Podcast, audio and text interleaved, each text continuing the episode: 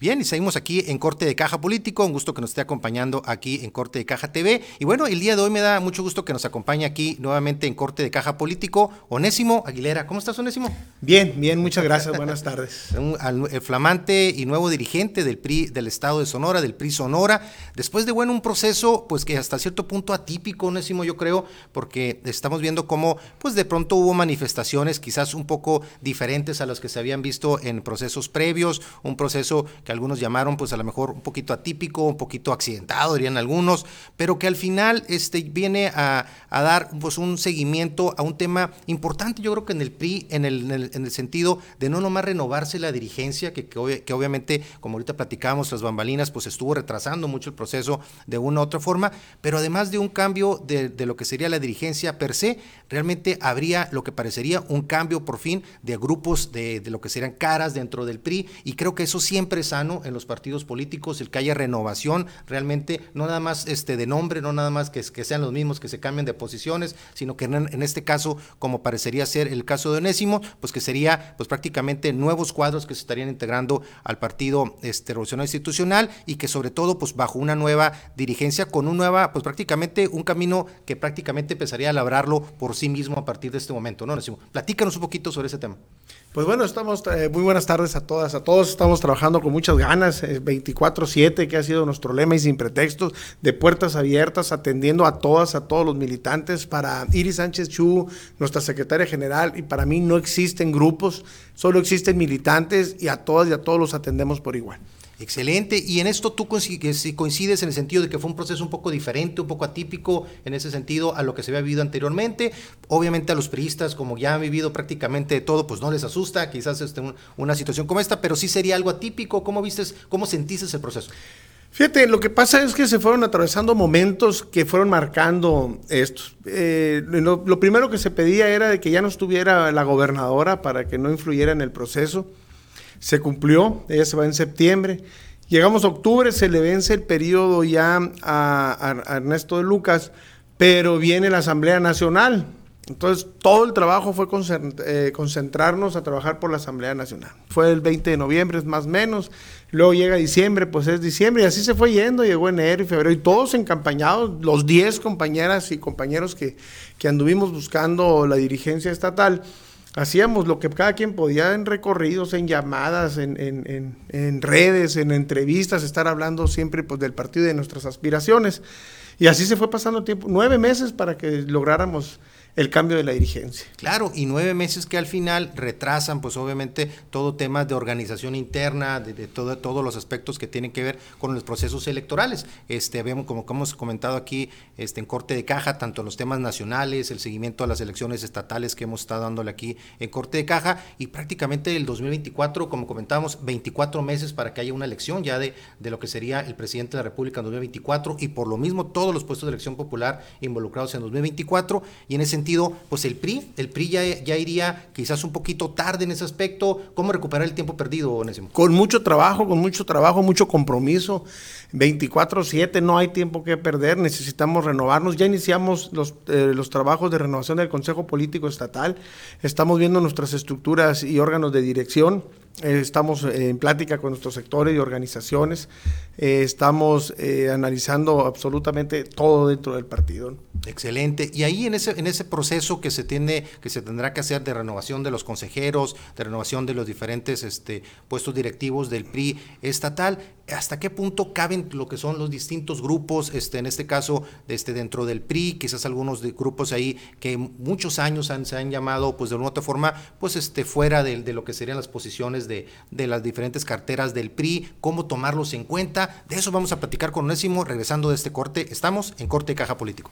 Seguimos aquí en Corte de Caja Político, un gusto que nos esté acompañando aquí. Estamos platicando con el nuevo dirigente del PRI Sonora y en ese sentido platicamos ahorita aquí también tras bambalinas la importancia de lo que sería, bueno, este proceso de renovación de cuadros, también de, de los consejeros, como está comentando ya ahorita Onésimo, pero también el cómo darle, este, le preguntaba ahorita, cómo darle voz a muchísimos grupos que se han sentido históricamente relegados, desplazados, sobre todo muchas veces de municipios pequeños en los que, pues bueno, eternamente han buscado participación y no se les ha dado ¿Por qué? Porque obviamente así es la forma como desafortunadamente había estado participando el PRI, un solo grupo de una u otra forma teniendo el control de, de todo lo que serían las posiciones partidistas, los puestos de elección popular, las candidaturas en, en general. ¿Cómo darle voz a, estas, a estos priistas que los que todavía quedan y que no tienen a lo mejor, que no han tenido la oportunidad y la voz? Hay un tema, hay un lema que nos unió tanto a Iris y como yo, la secretaria y presidente, eh, eh, que es un PRI para todos, construir un PRI para todos. No vemos grupos nosotros en el PRI, vemos nada más militantes y es la invitación a todas y a todos los militantes a sumarse al trabajo que se pregunten qué pueden hacer ellos por el PRI, no el PRI eh, por ellos. Ahorita México nos necesita unidos. México es el que nos exige que seamos un país, un, un partido, un PRI a la vanguardia, con ideas nuevas, con compromisos, con lealtades, enarbolar las causas de la ciudadanía, también de nuestros sectores, organizaciones, que nuestros mismos eh, presidentes municipales, síndicos, regidores, diputados, la senadora no se sientan solos, que sepan que tienen eh, una dirigencia, un partido que los respalda para enarbolar banderas. Necesitamos escuchar a la ciudadanía y enarbolar esas causas este, y alzar la voz por ello. Claro, y en ese cambio de cara, de propuesta, en este caso del PRI Sonora que tú estarías encabezando junto con Iris Sánchez y todo lo que sería el equipo que los va a acompañar, eh, el cómo, el también el reto, y ahí, ahí este, sería la pregunta, cómo lograr el captar la atención, este, si bien el PRI obviamente debe, debe buscar, como todos los partidos políticos, ser atractivo para todos los segmentos poblacionales, cómo captar la atención, por ejemplo, de los jóvenes. Este, yo creo que es un reto importante. Los jóvenes históricamente no participan mucho políticamente, no, votan muchos este, en, los en las elecciones, pero es importante un segmento que se les involucre, que se les tome en cuenta y que de pronto dirían, bueno, si un joven tiene este, aspiraciones de participar en política, ¿el por qué lo haría por el PRI? ¿no? O sea, ¿por qué en este caso el, el poder, cómo sería para hacerlo atractivo para los jóvenes? mira, tenemos la Escuela Nacional de Cuadros, o, también aplicada en la Escuela Estatal de Cuadros o a través del Instituto Reyes Heroles, para hablarles mucho de qué es el PRI. Pero bueno, también eh, y un compromiso que yo hice en campaña es volver a reactivar los congresos estatales de la juventud. Yo lo hice como presidente del Frente Juvenil y hoy vamos a hacer este, estos congresos. Vamos a convocar jóvenes de todo el estado, donde hay diferentes capacitación, eh, conferencias, charlas con diferentes funcionarios de la vida pública nacional eh, y eso te da mucha identidad, eso te da orgullo, pertenencia y lo vamos a volver este, a hacer, ¿no? Independientemente de muchas otras actividades que hemos estado practicando, por ejemplo, en Baja California Sur hicimos un, una competencia de, de, la, de, la, Copa FIFA de videojuegos y atrajo muchos jóvenes. Pues aquí lo podemos retomar también este, y, y hacer varias actividades que, que vayan enfocadas al tema de jóvenes.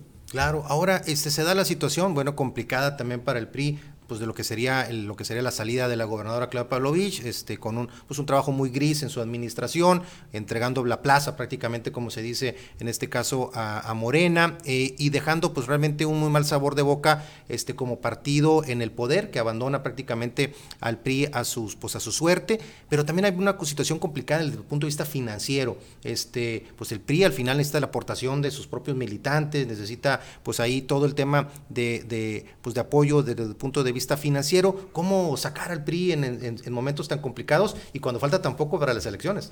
Vamos a hacer de mucha austeridad, vamos a hacer de un, PRI este, humilde en nuestras personas, pero de mucho acercamiento con, las, con, con, toda la militancia. Vamos a ir con todo, vamos a caminar, vamos a recorrer los 72 comités municipales, vamos a dejar el escritorio para estar presente. El factor económico no va a ser pretexto para para hacer lo que tenemos que hacer. Sí, la invitación a que se paguen cuotas, este, sí es la, invitación, y no nomás es funcionario, no cualquier militante puede ir a pagar una cuota de lo que pueda, si fueron 50, 100 pesos, todo transparente a través de una cuenta que, que, está auditada por el mismo Instituto Estatal Electoral. Entonces, este, sí es un tema que, que se va a reactivar, lo vamos a, a, a, trabajar para que haya pues más militantes que, que le aporten y con toda la claridad que vean en qué se va el recurso, en qué se está invirtiendo.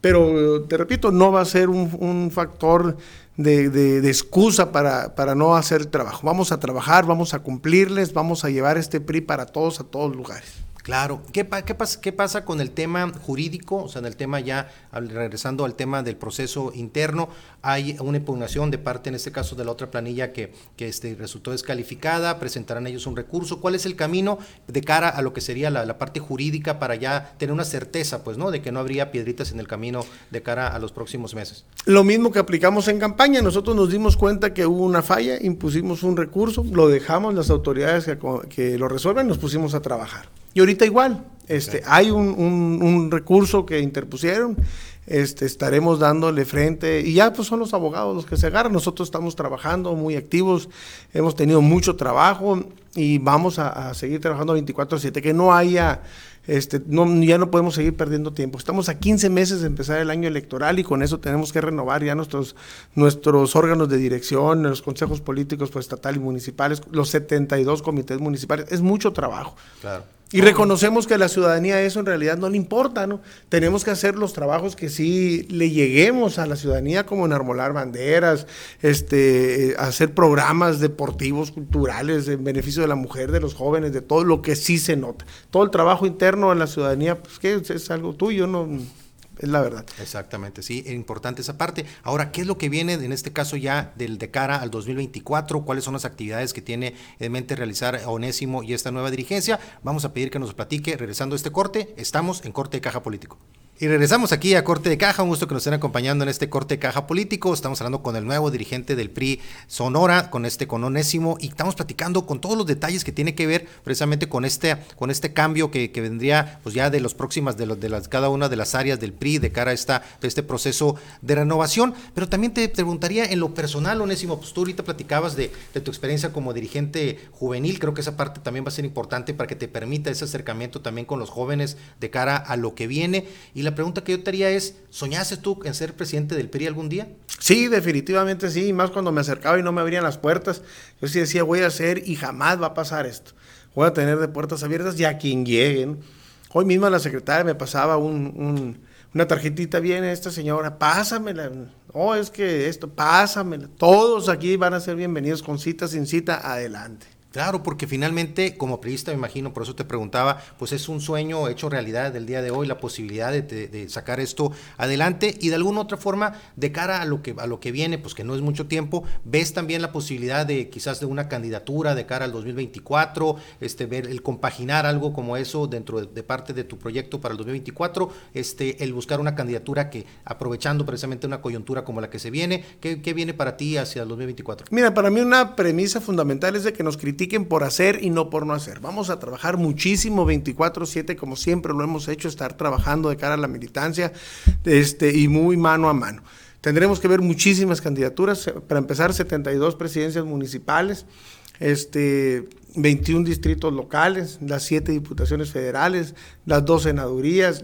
somos pro alianza, pero la invitación es a que nuestra militancia empiece a trabajar desde ya que levanten la mano, que digan, me interesa este distrito, me interesa lo otro, trabajenlo desde ya para encabezar nosotros las alianzas, porque tendremos la, la valentía de defender con todos esos cuadros que son ganadores, porque también estaremos dispuestos a irnos solos en algún municipio que no nos dé el tema de la alianza, como ahora Imuri, yo lo pongo de ejemplo, que ahí nos fuimos solos y ganamos.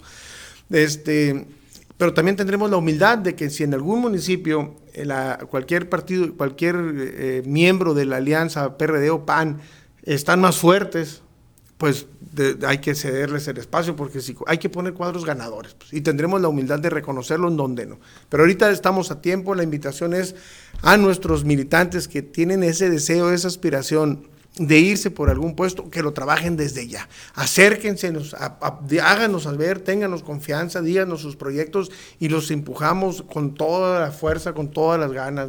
Claro, importante el tema que mencionas de la alianza, haciendo un análisis de alguna otra forma que seguramente tú ya lo hiciste de estas seis elecciones estatales que acaban de, darse, pues vemos obviamente cuatro se las lleva en este caso Morena, el partido en el poder, el partido oficial en este caso, y dos se las lleva una alianza, en este caso PRI, PAN, PRD. En, de cara a eso, muchos hablan de que el PRI sin alianza no tiene posibilidad de cara al 2024, igual el caso del PAN sin alianza o el PRD sin alianza al 2024. ¿Es una necesidad este, realmente el estar en alianza de cara al 2024 para el PRI o el PRI podría en algunos casos este, ir solo este, a pesar de que la estadística no ayuda en este momento? Por supuesto que en todos los casos podemos ir solos. El PRI es el único partido que tiene presencia en los 32 estados, que no ha perdido su registro en ninguna entidad federativa, pero hay que ser este, muy humildes y reconocer que necesitamos unirnos para estar muy fuertes en 2024, no correr riesgos de nada y ganar para estar a la altura y poder salvar al país. El país se desmorona. Morena es una tragedia, es una desgracia para México.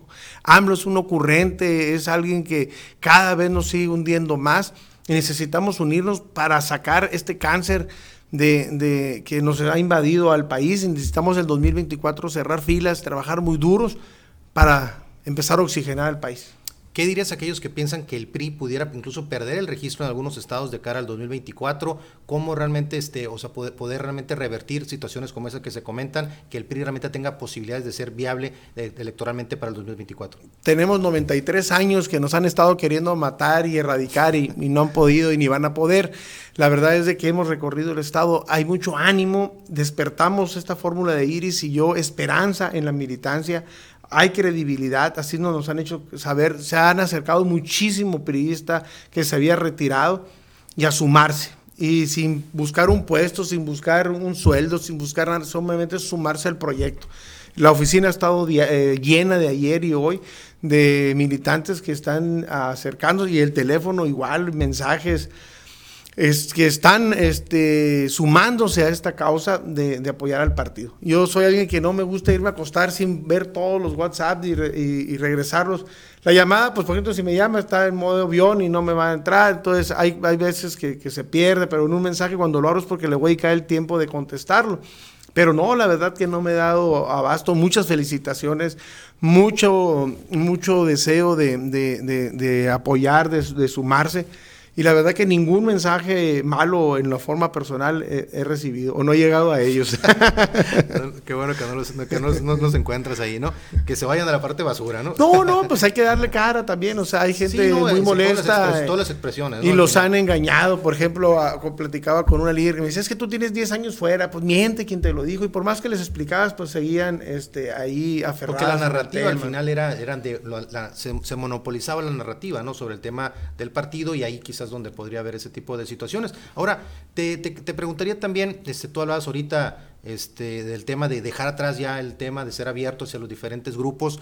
Eh, por ahí le, atribuyen una frase a, a Malefao Beltrones que dice que no rencoroso, pero tiene buena memoria. En el caso de Onésimo, ¿tiene buena memoria? Sí, pero para, para cosas positivas y bien, de, para no caer en los mismos errores del pasado y demás. yo soy de puertas abiertas, tengo palabra, nadie podrá decir que no la he cumplido o que les he fallado, soy de puertas abiertas. La invitación es a todas y a todos a sumarnos, a remar juntos por el partido, hay que llevarlos juntos a, a buen puerto. Reconozco en todas y en todos los militantes que hay capacidad, nadie es más grande que otro, todos tienen buenas ideas, se les va a escuchar, los vamos a sumar, los vamos a apoyar apoyarlos a sus, proyectos personales, como bien lo decía ahorita. ¿no? Claro, ¿y dónde quedan, por ejemplo, algunos miembros, o bueno, algunos este, suspirantes también al proceso de la contienda interna? Hemos visto, de en cierta forma, ahí este, integrado a Bulmaro Pacheco, por ejemplo. Este, ¿Dónde queda, por ejemplo, liderazgo como el de Bulmaro, como algunos otros ahí, quizás de los que pretendieron buscar la, la dirigencia? Y también, a lo mejor, liderazgos quizás ahí, en cierto, cierto punto natural, por haber participado recientemente en procesos electorales como el Borrego Gándara. ¿Dónde quedan liderazgos como Bulmaro, como el Borrego y algunos otros ahí.